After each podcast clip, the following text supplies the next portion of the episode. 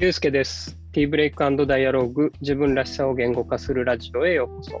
この番組はコーチである私とゲストがティーブレイク飲み物を片手にリラックスした状態で自分らしさをテーマにダイアローグ、対話を重ねていくラジオです。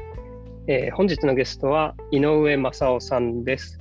えー、井野さんといつもあのみんなから呼ばれてるし私も呼んでるんですけども、まあ、井野さんとの関係をご紹介すると、えーコーチの仲間でして、えーまあ、認定資格をこうお互い取った、えーコーチングのコミュニティで、まあ、コーチになってからもこうあのスキルをこう高め合う、マインドを高め合う、そんなこうグループを組んでいまして、まあ、その一組、あの3人一組のうちのこう一人というところで、こう切磋琢磨してきているあのコーチ仲間でございます。じゃあ、井野さん、今日はあのどうぞよろしくお願いします。よろしくお願いいたします。はい。あ今日ご出演ありがとうございます。あこちらこそありがとうございます。はい。お話しするの、なんか久々ですよね。そうですね。ちょっと間が空いて、はい、久々なんで非常に楽しみにしてますし、嬉しく思います。はい。じゃあ、リスナーの皆さんに自己紹介をぜひお願いします。はい。はい。えー、先ほどご紹介いただきました、えー、井野さん、井上正夫です。井野さんというふうに、えーコミュニティの中では呼ばれています。私は、えー日系というか、まあ、製造メーカーで、えー経理を今はやっています。本業としては、はい、サラリーマンとして働いてます。で、4月からは経理から、えー人事部の方に移動して、人材開発グループというところで、はい、お仕事をしていくというのが本業になってます。で、えー自分ビジネスとして、パッションで生きる人を増やす活動をしてます。まあ、プロコーチとしてコーチングをしたり、生きがいマップ、ビジョンマップだったり、はい、コーチングの入門編の講座をしたり、まあ、そんないろいろやって、パッションで生きる人を増やしたいなという活動をしています。はい、よろしくお願いします。お願いします。いいですね。パッションで生きる人を増やす。増やしたい素敵な、はい、素敵な理念ですね。ありがとうございます。あと、そして、あれなんですか？人事に移動が決まったそうなんでです。あ、決まりまして、はい。ありがとうございます。ありがとうございます。この辺も自分の思いうんをいろいろ向き合いながら、うん。はい、こういうことしてみたいです。まあ、パッションで生きる人を増やしたいですみたいなビジョンを、はい、話したりして、はい。まあ、経理も経理で非常にやりがいあるところなんですけど、新たなチャレンジをしたいということで、うん受け入れてもらったという感じです。はい。いいですね。え、なんかその人事部に希望を出す、そんな方針があったってことなんですか、そうですね、社内の中でそういう公募があって、うんまあ、そこに応募して動くっていう、はまあ、プロセス、ダメかもしれないとかあったんですけど、結果的には、はい、認めてもらって動くという活動、はい、流れになってます。はい。おー素敵ですね。あの、私も実は共感したのが、あの、今の本業のクラフトビールの仕事やってるんですけど、うんうん。そこにはあの手を挙げて社内公募で移動したっていう経緯があって、なるほ井野さんも自分のこう、ビジョン実現のためにこう、手を挙げて動かれた結果が、あの、うんあるんだなと思って、すごく、うん、素敵だなと思いましたね。ど。ありがとうございます。うん。悩みましたけどね、あの、いろいろ、これはこれで、ああーはい。の、自分の思いもそうですけど、うんあの、チームのメンバーとか、状況としても、今かみたいな空気がね、あるかもなとか、いろいろこう葛藤はありましたけど、なるほどね。自分の思いと、はい、大事にしたっていう感じですね。はい。ああ、なんかそこね、調和をなんか重んじる、こううんバランス感覚なりのさんならではの悩みかもしれないですね。あーはい。え、勤務地は変わるんですか？キムチは今のところ変わらない想定ですね。はい、4月からも富山県の方で、はい、今のキムチのままとうんうんうんなってます。なるほどですね。いや、またね、人事の仕事を始められたらぜひ、あの、教えてくださいよ。いやこちらこそ、はい、ぜひぜひ、また、はい、会話させてください。はい。じゃあね、そろそろあの、本題に入っていこうかなと思いますが、はい。ティーブレイクダイアローグということで、まず、あの、お茶から始めていきたいと思います。井野さん、今日何を飲まれてるんでしょうか？はい。今日ですね、えっと、うん飲んでるのが、まあ、お茶なんかっていう話もあるんですけど、うんうんうん。蜂蜜を混ぜ。た、はい。お湯にお蜂蜜を混ぜたっていう、うんうん。蜂蜜湯っていうんですか？なんていうのはい。を飲んでます。まあ、この蜂蜜自体が、はえっと屋久島の蜂蜜ですね。こちら。はいいいですね。そうなんですよ。どこで？購入されたんですか？これ、これ自体は、あの、うんひふみのつながりでですね、コミュニティのつながりの中で、あの、うん。プレゼントいただいたものなんですけれども、はい、屋久島の蜂蜜。で、この、うんうんまあ、なんだ、ここに書いてあるのが、うんうん。ライナー・カミンスキーっていうふうに書いてますが、まあ、このはい。蜂蜜が、えー5月末頃、うんあの、まあ、蜂蜜たちをトラックに乗せて、屋久島からまあ北海道に旅立って、うん。で、その、えー、ミツバチ、ミツバチがこう、北海道に行って、で、その後にまた屋久島に戻ってくるっていうような動きで、うん、北海道で旅立ち、秋にミツバチたちと共に屋久島に戻るという形で書いてますね。で、なので、屋久島のその取れる蜜だったり、あと北海道での、これはアカシア、うん。オタンポポとか、まあ、そういったものの蜜を採取して、また屋久島に戻ってきたものが、はい、あの。蜂蜜となってるそうです。で、混ぜたらすごく美味しくてですね。うん。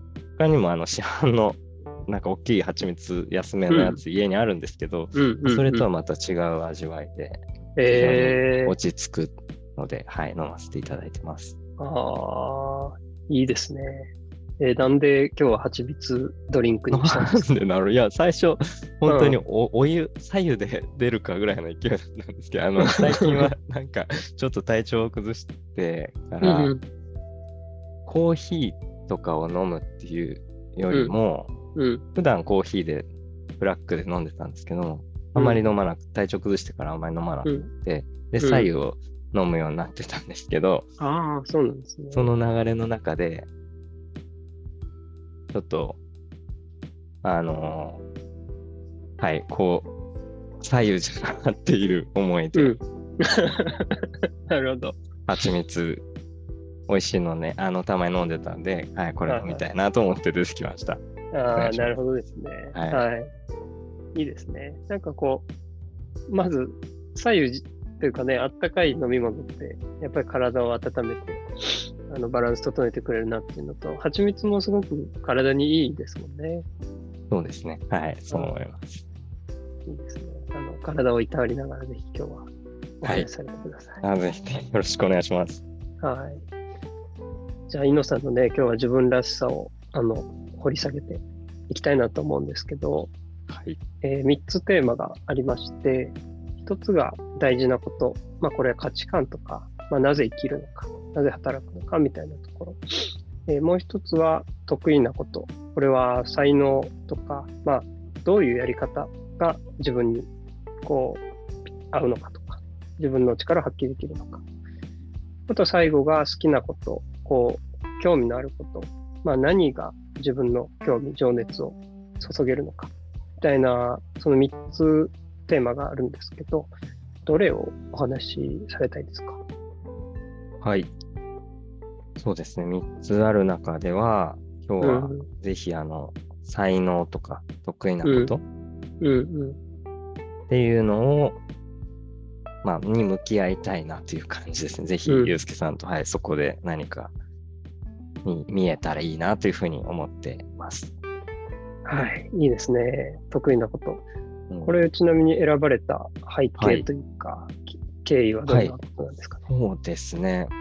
あの、まあ、好きなこととか、えっと、自分うん。大事にしていること、大事なことみたいなものっていうのは、なんかこう、ポンポンと出てきそうだなっていう感覚があるんですけど、うん。うん。うん。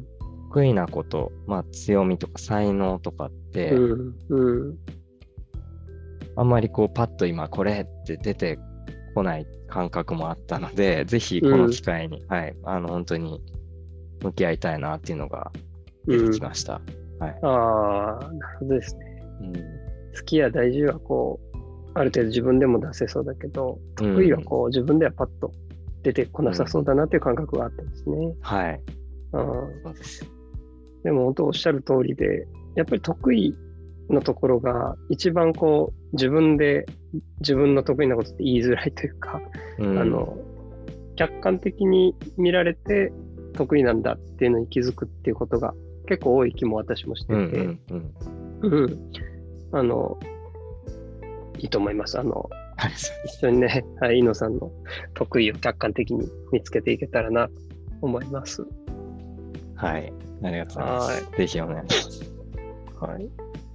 じゃあちょっといくつかね、ご質問していきたいと思いますけど、はい。そうだな、一つ目、うーん、こう得意なことってね、こう、あのさっきも説明しましたけど、自分がこう無意識でこうやっちゃってるぐらいのことを感覚だと思ってて、そういう意味ではこう人から教えてもらうってことが、あの、いいいのかなと思うんです。なので、これまでこう、井野さんが生きてきて、なんか周りの人から、こう、ありがとうってこう、感謝されたことがうん。あれば、あの、あると思うんですけども、はい。なんかそのエピソードを具体的に教えていただけたらなと思いますが、いかがでしょうか？はい。そうですね。まあ、この人からありがとうって感謝されたこと何かなって思うと、うん。パッと出てくるのはこの本本業の中での仕事の中でのちょっと関わりが出てきますけど、うん。特に海外の、まあ、ちに、えっと、私がそうですね、今、富山で働いてるんですけど、その前に中国の上海とか、うん。インドネシアとかで働いて、12年ぐらい海外で働いてきた中で、うん。感謝されてたのは、やっぱり人と人との間で、こう、なんかそのまあ、バランスを取るというか、ひあの誰かから困ってることについて、まず相談されたりとか、ああ。まあ、うん指示もそうだし、依頼もそうなんですけど、何かこう、困ってること、解決したいことについて、こう、私に何か話が来て、うんうん。で、まあ、それで自分ですぐパッとか、あの、こうだね、ああだねって解決するような何かっていうのはあんまりすぐには出なかったりするんですけど、うんうんうん。この人に聞いてみようとか、うん。それってこの他の人に一回も僕から相談してみるわみたいな間に入って何かまあ聞いてみたりあのうん調べてみたりして、で、うん要約してというんですかねポイントを整理してまあ。それでフィフィードバックというか返してパスを返すみたいな、まあそういうなんか間に入って結構はいあのフィルターになるというか整理うん。整頓するみたいなうん。うん。うん。うん。バランスなのかわかんないですけど、そういうつなぐような役割みたいのは、ありがとうって言われる時に起きてることかなというふうに思ってます。ああ、いいですね。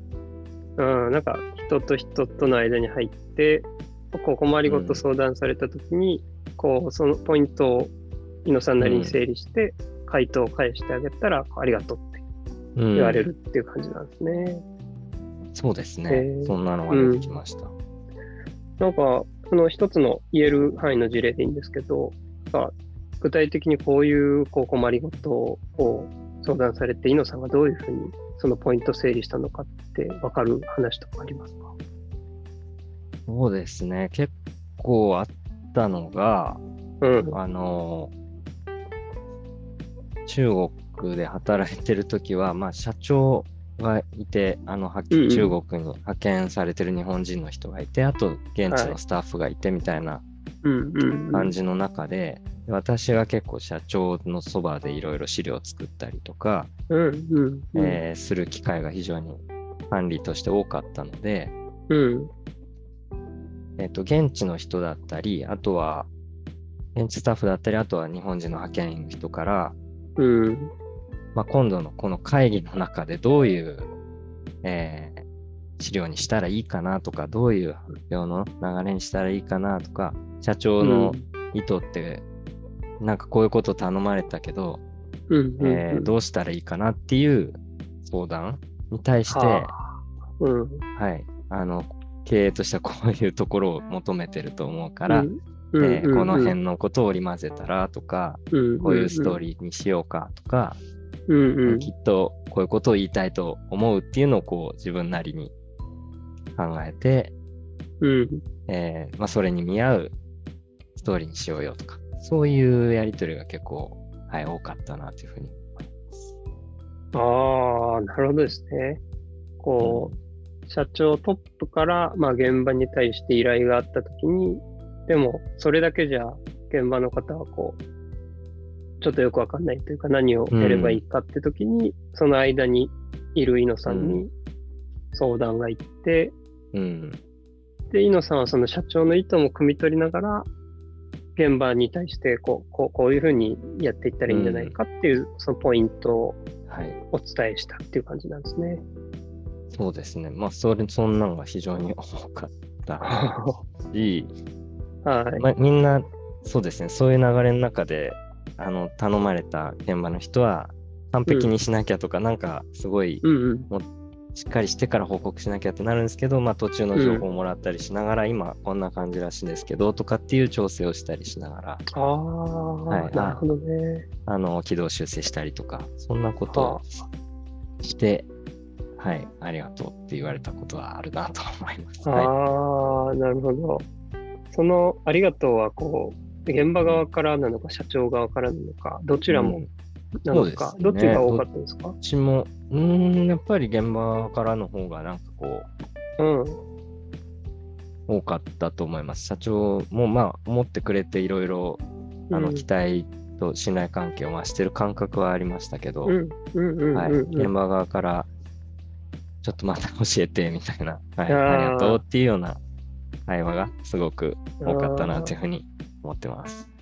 ああ、いいですね。なんかすごい、その一つのエピソードでもなんか井野さんっぽいなって、すごい、うん、感じられましたけど、こうもうちょっと深掘りすると、この社長から依頼が現場にあって、現場がわかんないってなった時に、井野さんはそのポイントを整理するために、どんな行動をしましたか、例えば社長に意思を確認しに行ったとか、経営の資料をこう、うんうんうんあの整理したとか、なんか井野さんがやった行動を教えてほしいなと。うーん、そうですね。具体的には直接困ってることを聞いたこともあります。はい。あの、うんうんこういうところにちょっと悩んでるっぽいんですけどって私が、はい、間に入って、うんうんうんあの、困ってることを、まあ、純粋に素直に聞いたりして、社長にねゴールイメージを、はい、社長に聞いたりして、ゴールイメージをうん確認して、落とし込んだり、まあ、あとはもう困ってたら一緒に集まって、社長も含めてあの打ち合わせしましょうとかって言って、はい、あのその困ってるポイントを言える雰囲気作りというか、場作りみたいのははして、はい、整理したこともあります。ああ、なるほどね。うん、今2つね、出していただきましたけど、こう社長にこう困りごとを共有した上で、こうん。う、まあ、ゴールイメージを一緒にあの握るみたいなことと、はい。あと、社長と現場をつないで、その困ってるポイントとかをこう共有できる場場を作るみたいなうん、ことを、今2つ出てきましたね。あはい、うそうですね。ん、なるなるほど。いいですね。はい。なんか今のゴールイメージ握るとか、こう、はい共有の場を作るみたいなことって、ご自身で聞かれて、ああ、確かにやってるなって感覚ありますか、はい、うん、なんか、ありますね。特にその場を作るみたいな感じは、はい。すごい多かったし、まあそういうのを求められてたなっていう、えっと、どっちかというと社長からは、そういう役割を結構今与えられてたなっていうふうに思います。うんあのみんな集めてやろうよとか、はい、うんうんうんうんそうですね。で、現場の人たちからは作ってとは言われないですけど、ちょっとこれどうしようってなった時に、もう、うん。そうですね、そういう場を作った方が早くみんなが、えうーんうん認識を合わせられるっていうことで作ってましたし、まあその中で結構雰囲気作りというか、硬くなりすぎず、うんうんうんうんうんうん。まあ、安心感を与えるみたいな雰囲気作りみたいのはちょっとしてたんだろうなと、ちょっと思いました。具体的にどういうふうに雰囲気作りはされてました？えー、どうかな。自分が、うん。そうですね、ちょっと喋り、喋るというか、最初のうん。冒頭で、今日の趣旨はとか、なんかちょっと硬いですけど、そういうのを話しつつも、うんうんうんうん、なんか、本当は困ってることあったら、まあそういうのを話し、あの言ってもらって大丈夫ですよとか、うん。うんうんうんううん。ん、そういう話でいいよっていう、あの、困ってること出しましょうっていうようなパスをうん出すみたいな感じの、あはい、完璧じゃなくてもいいんだっていうような空気感を作るみたいなのはなんか意識してたなと思います。ー、なるほどですね。うん、パスを出すってすごい、ね、イノさんサッカーもやられてたと思うけど、なんか雰囲気を作るために、なんか間に入ってこう投げかけをするとか、うんこうパスを出すみたいな行動は結構あった感じですかね。うんうんうん、そうですね。うん。はい。なるほどね。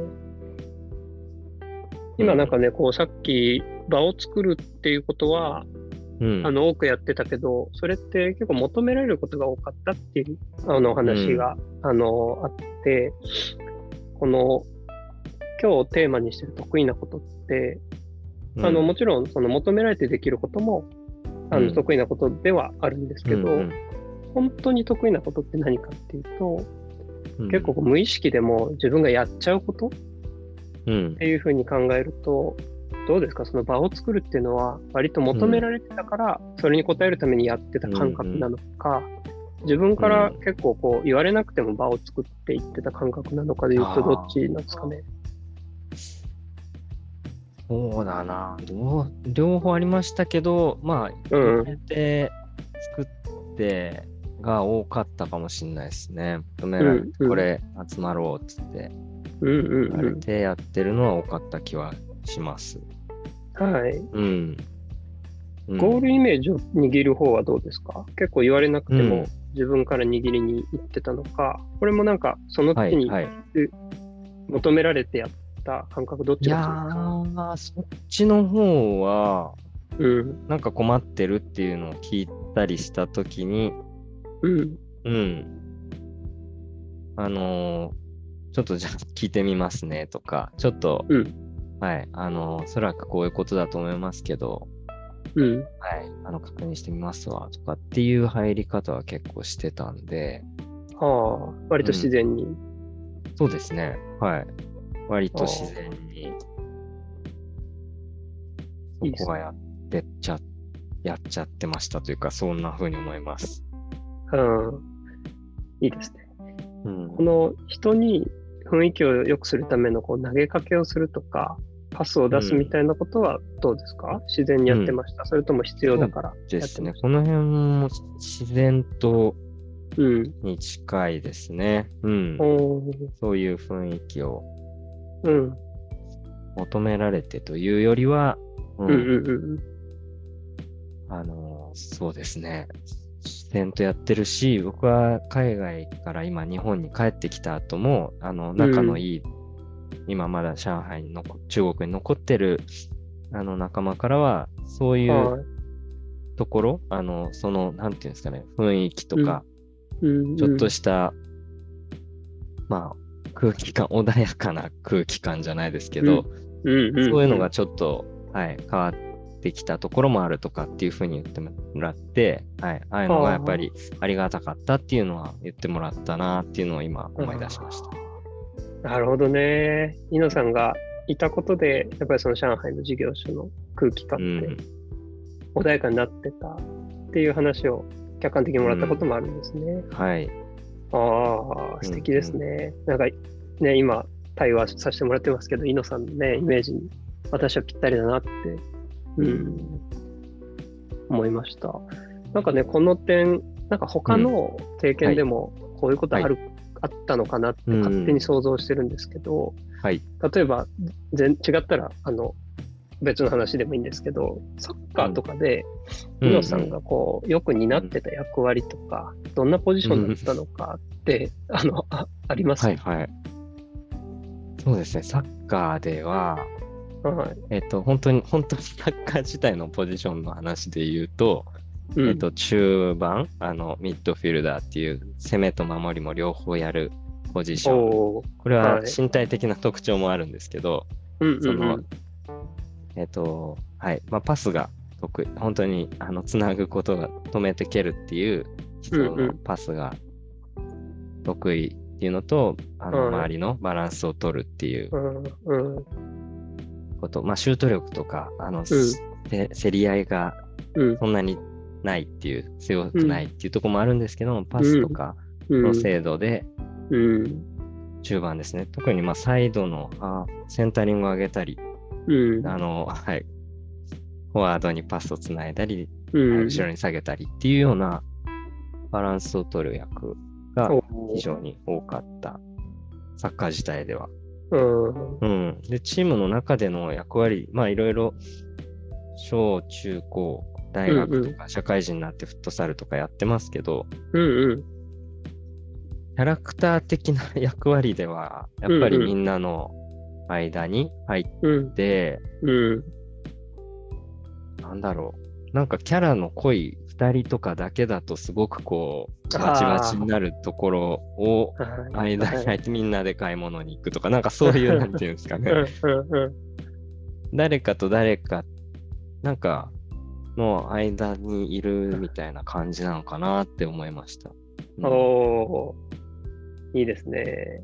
こう、ミッドフィルダーとポジションもね、攻めと守りのこう間に入って両方やったり、まあ、パスを中心に、パスという行動を通してバランスをこう真ん中で取っていくっていうこととか、うん。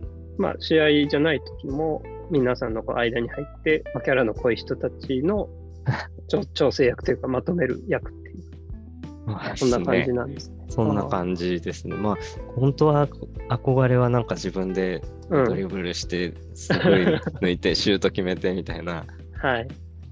憧れますし、はい、みんなを引っ張っていくみたいのがかっこいいなとか思ったりし、キャラ的にも思いますけど、まあちょっとそこはうん。違うんだろうなっていうのは、はい、思います。なるほどね。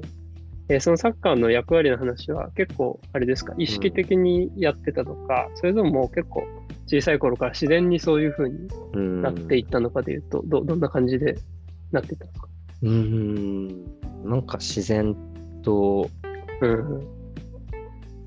なっていったなという感じかな。小小学校とかは本当に同じ小学校の中で自分もうまい方でいて、うん。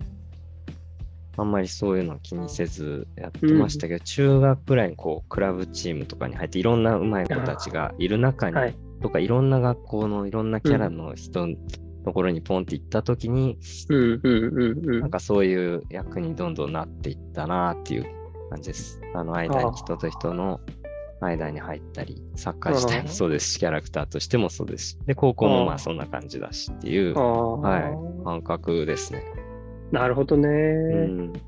えーなんか、一つね、こう、具体例として、なんかこうう、イノさんが間に入ったり、まあ、試合でもチームビルディングでもいいんですけど、こう、間に入ったことでうまくいったな、全体がうまくいったなっていう、はい。なんか今思いつくことってあります、えーっと、そうですね。大学生になった時に、うんサッカー、高校のサッカーを引退した後に、うんうん高校の先輩たちが作ったフットサルのチームに、うん。あの、私も入らせてもらって、えー、まあ先輩たちの代中心のチームに、うん。私と何人か同じ代の人が入ったり、あと、まあ、他の大学の人も何人かいたんですけど、そこに入った時に、やっぱりうん。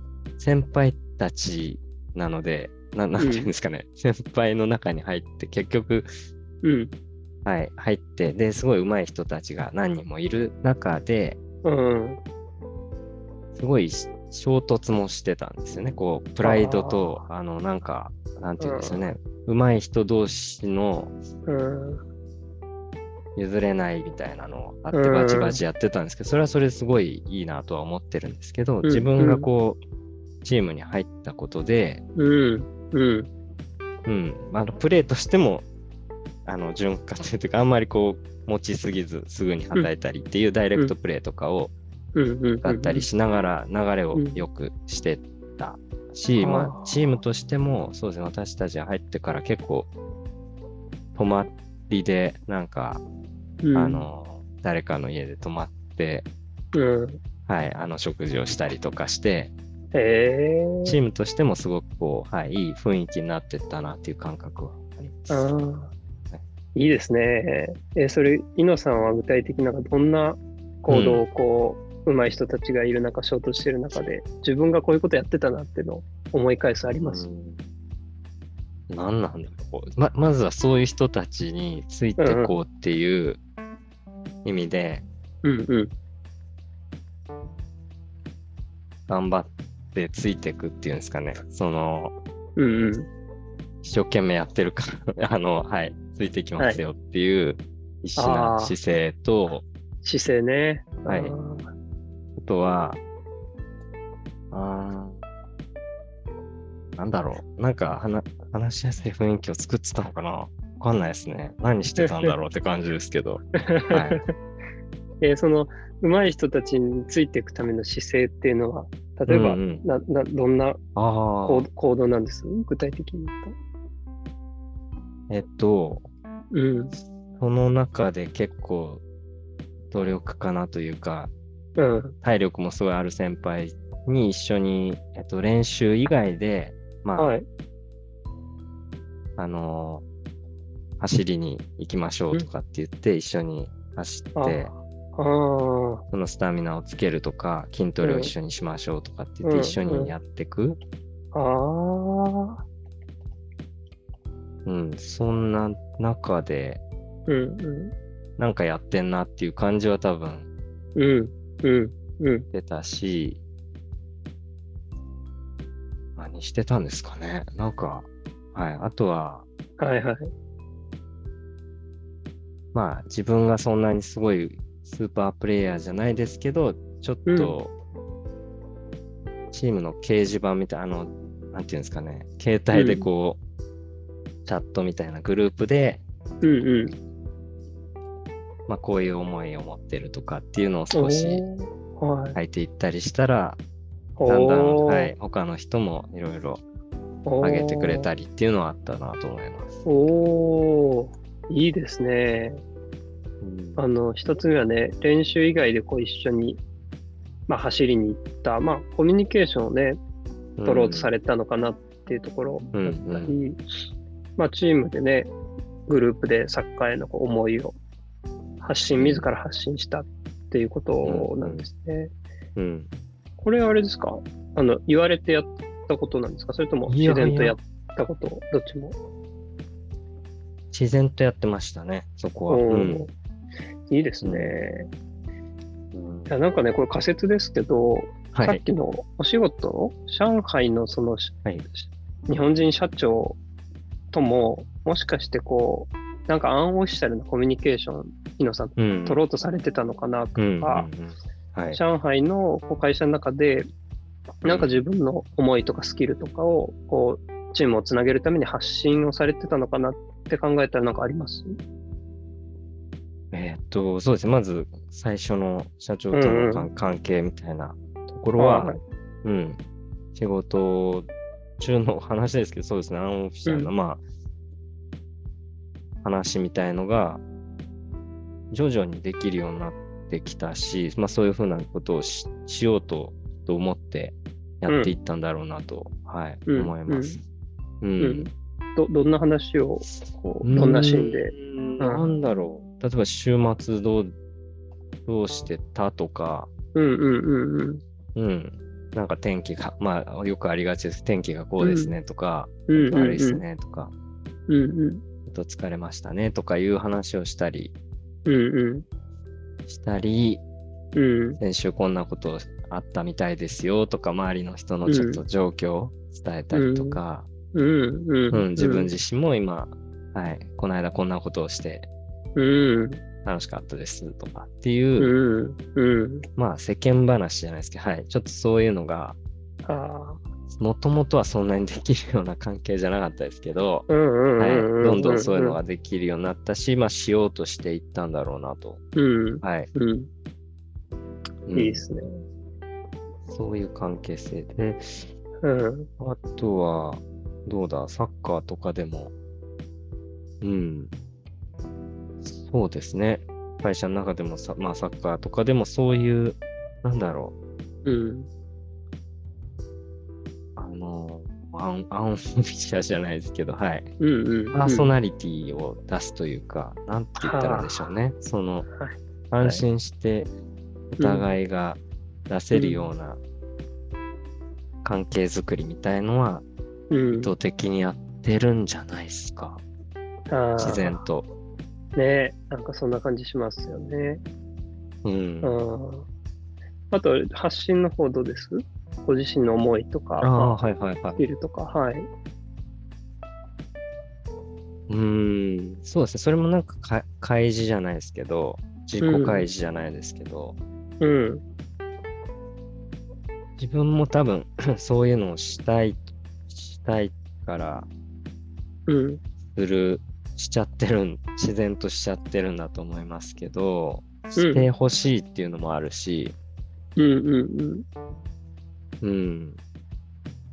はい、そういう、なんだ、思いじゃないですけど、まあ、慣れてない環境の中とか、自分がそのコミュニティの中に入りたての時はすぐパッとできないかもしれないですけど、うんうんうんうんうんうんうん。でも、そこでやっぱ良くしていきたいとか、その環境うんで自分も貢献していきたいっていう思いがやっぱり強くなった時には、うん。うん。なんかそういう自分は本当はこういう風なプレーをしたいですとか、こうこういうはい。チームにしたいなのか、ああ。なんかそういうのはしちゃいますね。ちゃいます。えー例えばサッカー以外に、例えば仕事、上海でもいいし、上海以外の場所でもいいし、まあ、それ以外のコミュニティでもいいし、なんかこう、うん。ご自身の思いを自然と発信しちゃったなっていう具体例ってありますか、えーっと、中国で、上海で、ココロナ禍に家族が、まあ、家族は日本に一うん。時帰国したまま、あの、日本に滞在して、うん。私だけ中国に一人でいるっていう期間の中で、うんうん怪我をしてですね、あの、サッカーとかできなくなった時に、えーバンドを始めたんですね、音楽を。あ。あの。中国の上海で始めて、で、会社の人もいますけども、会社以外のつながりの人たち、日本人のサッ,、サッカーを一緒にやってるような人たちとか、まあ、で、一緒にバンドを始めた中で、うん。やっぱり仲良しな人もいるし、そんなにまだ仲も良くもない人がいるっていう中で、うんうん。うん、あのーなんだ、自分がそんなに音楽をバンバンやってきてないような存在でしたけど、うん。まあ、今日はこんだけやり練習しましたとか、ああの、ーふざけながらも、えっと、うん動画をちょっと共有したりとか。うん、なんかこんな YouTube 見つけたよとか、うんうんうんうん。うん。なんなんでしょうね。なんかそういう、こ、ここ、これに興味があるとか好きだとか、もっと将来みんなでこんなことやりたいねとか、そういう、はい、関わり方してましたね。うん。ああ。いや、井野さんっぽいですね。めっちゃいいですね。そうなんですか、いやうん。え、うんちょっとね、いいいいですか？私の視点でフィードバック、お願いしま。す。いや、めっちゃ得意なこと、めっちゃ出てるなと思いまして、もおう、あの、ニヤニヤしてるんですけど、はい、はい。なんだろ一つは、あの、キーワードで言うと、こう、人の距離を縮めるコミュニケーションをやっぱされるのかなと思ってて、あの、具体例としてはサッカーで、こう先輩う。とこう練習以外でも一緒に走ったり、コミュニケーションを気づいたら取ってたり、うん、社長、ビジネスでおいては社長とこう週末どうしてたとか、世間話を通じてこう距離をね、近くうんうんなる、密にこうなるためのコミュニケーションを多分無意識に自然にやられてたんじゃないかなと。それって、ただ、う上、今のケースだと上の人と、先輩とか社長とか、立場が上の人もですけど、ニノさんがこう、すごいのは、上ばっかりに行くんじゃなくて、下の人からもこう、慕われるってことは、もしかしたら下の人とのコミュニケーションも自然とやってんじゃないかなとか。うんうんだから、上、下、こう、まあ、ある意味立場関係なく、人との距離をこう縮めるためのコミュニケーションは、こう得意なこととして自然とやってたのかなっていうのが一つと、はい。まあ、そこにも紐づくんですけど、こうチームのための発信みたいなこと、うん例えばサッカーの方も、まあ、自分の思い、別に自分がすごく一番上手なわけじゃないけど、でも思いをあの発信されたっていうこととか、バンドもめちゃめちゃ超うまいわけじゃないけど、でも、あの、ふざけた動画とかも含めて、なんかチームの輪を作るような、チームのためを持って自然と発信をしてた。どっちもこう近いところもあって、人同士、それは個人との人の距離を縮めるコミュニケーションが前者だし、後者はまあチームの雰囲気を作るための発信うんうん。みたいなところで、なんかそういうとこはこういろんな場所でイノさんって出てるんではないかなと、あの二つの話から感じましたが、なんか聞いてみてどうです、いやー、そうですね。自分でこの表現は、ま、あの絶対出てこないなと思いつつ、はい、あの、人の距離を縮めるコミュニケーションはしてますね。してるんだろうな。うん、そう思いますよ。うん。本当に。うん。で、チームのための発信とかも、うん。そうですね。してきてますね。と思いますね。うん。うん。なんかすごいね、あの、イノさんと私が、まあ3人一組でコーチの。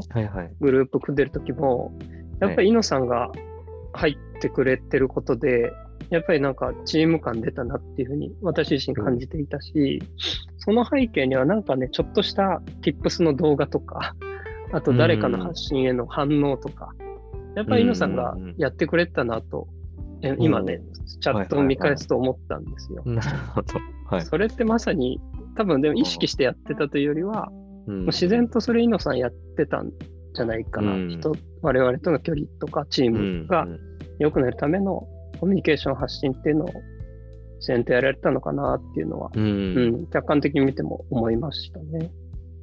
いやー、あのチームでは本当にユうスケさんの班長としてのですね、存在で、はい、ありがたかったですよ。いや非常に刺激を受けて、まあそんな中で、はいはい、そういう関わりができてたって言っていただくと非常に嬉しいし、確かにあんまり意識、意識。とかじゃないですよね。あそこの場はなんかクローズの世界だったんはでい、はい。しかもね、面白いのが、あのサッカーでキャラの濃い人たちの調整役っておっしゃってたじゃないか。うん。でそのコーチの3人って、まあ、ラジオに、あのこのラジオ出演もしてもらった愛さんっていう人と私と井野さんでも、はいはいはい私と愛さんのキャラ濃すぎるじゃないですか、正直。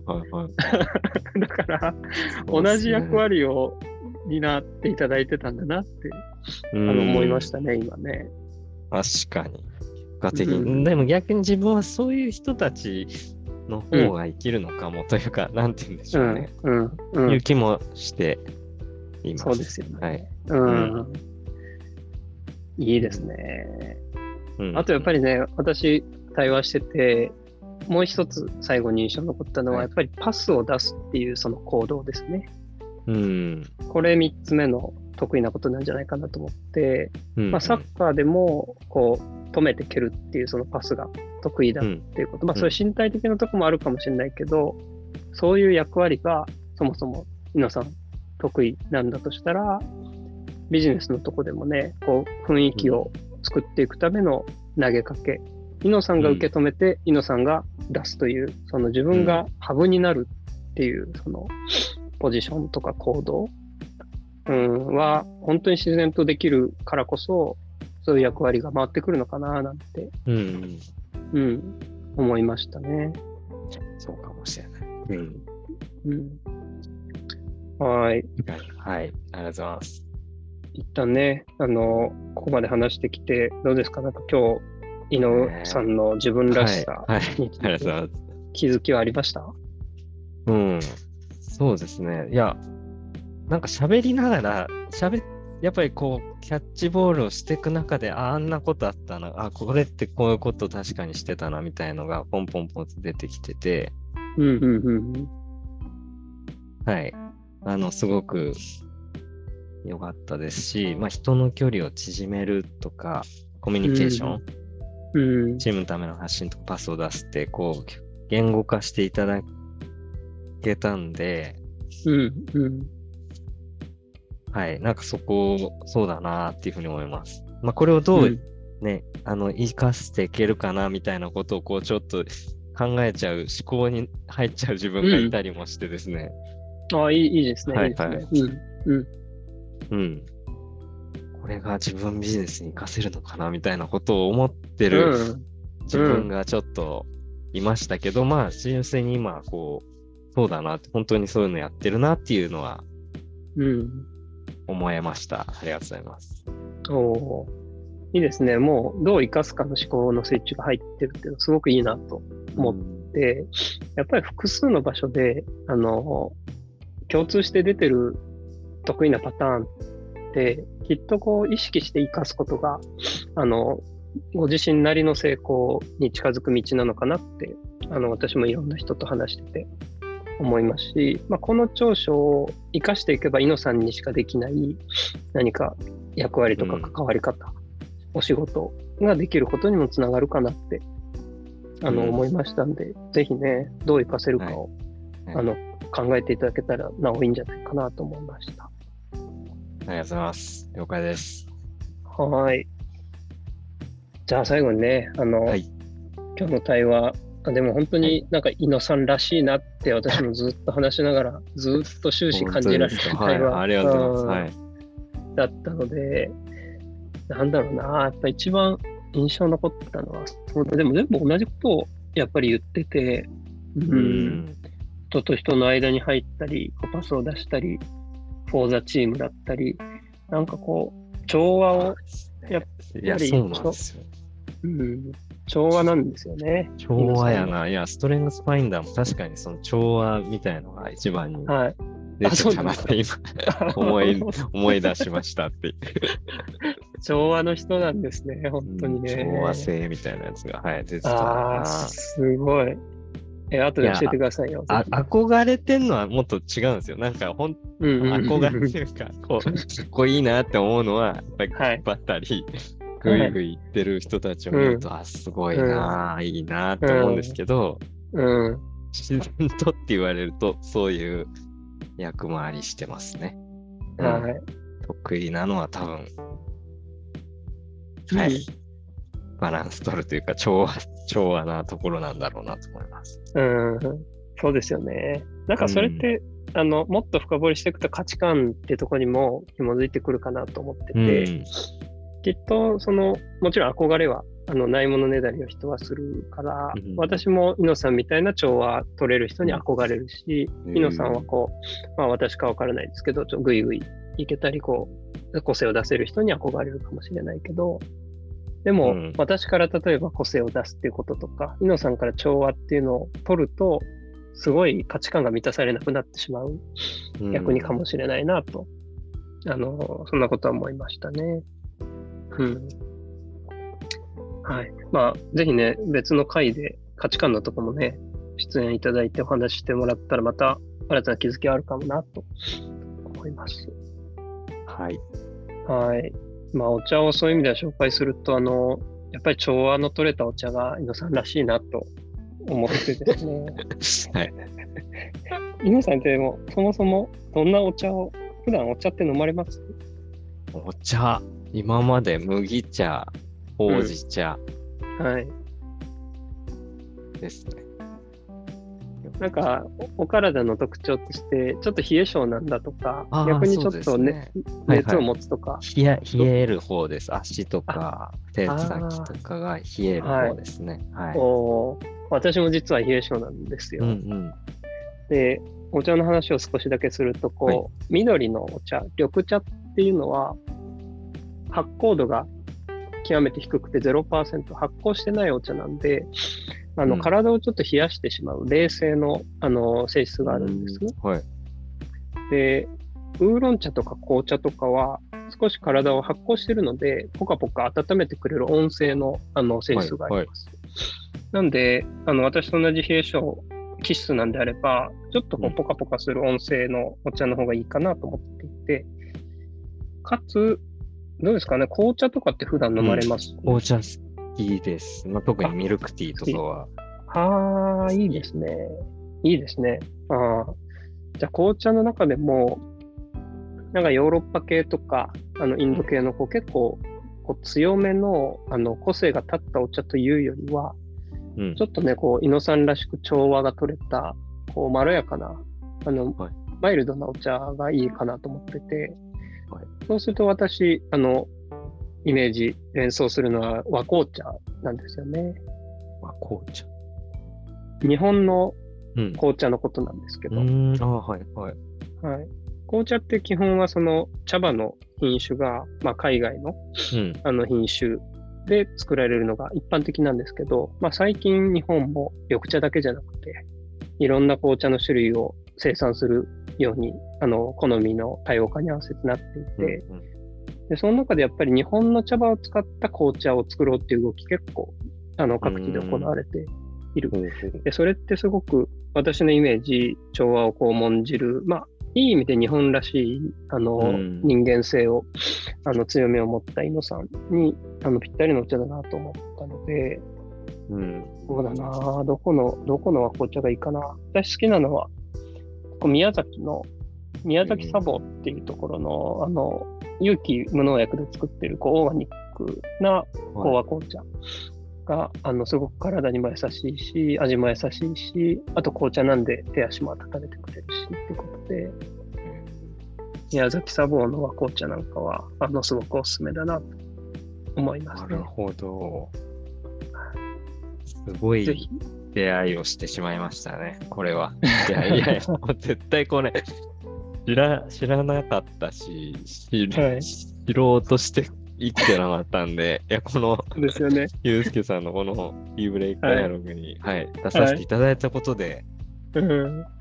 その自分らしさと、はい、せなんていうんですかね、そこに合わせてご紹介いただけたんで、すごいうん出会いをしてしまったなと今、はい、思ってますんで、ちょっとチェックしてみますね。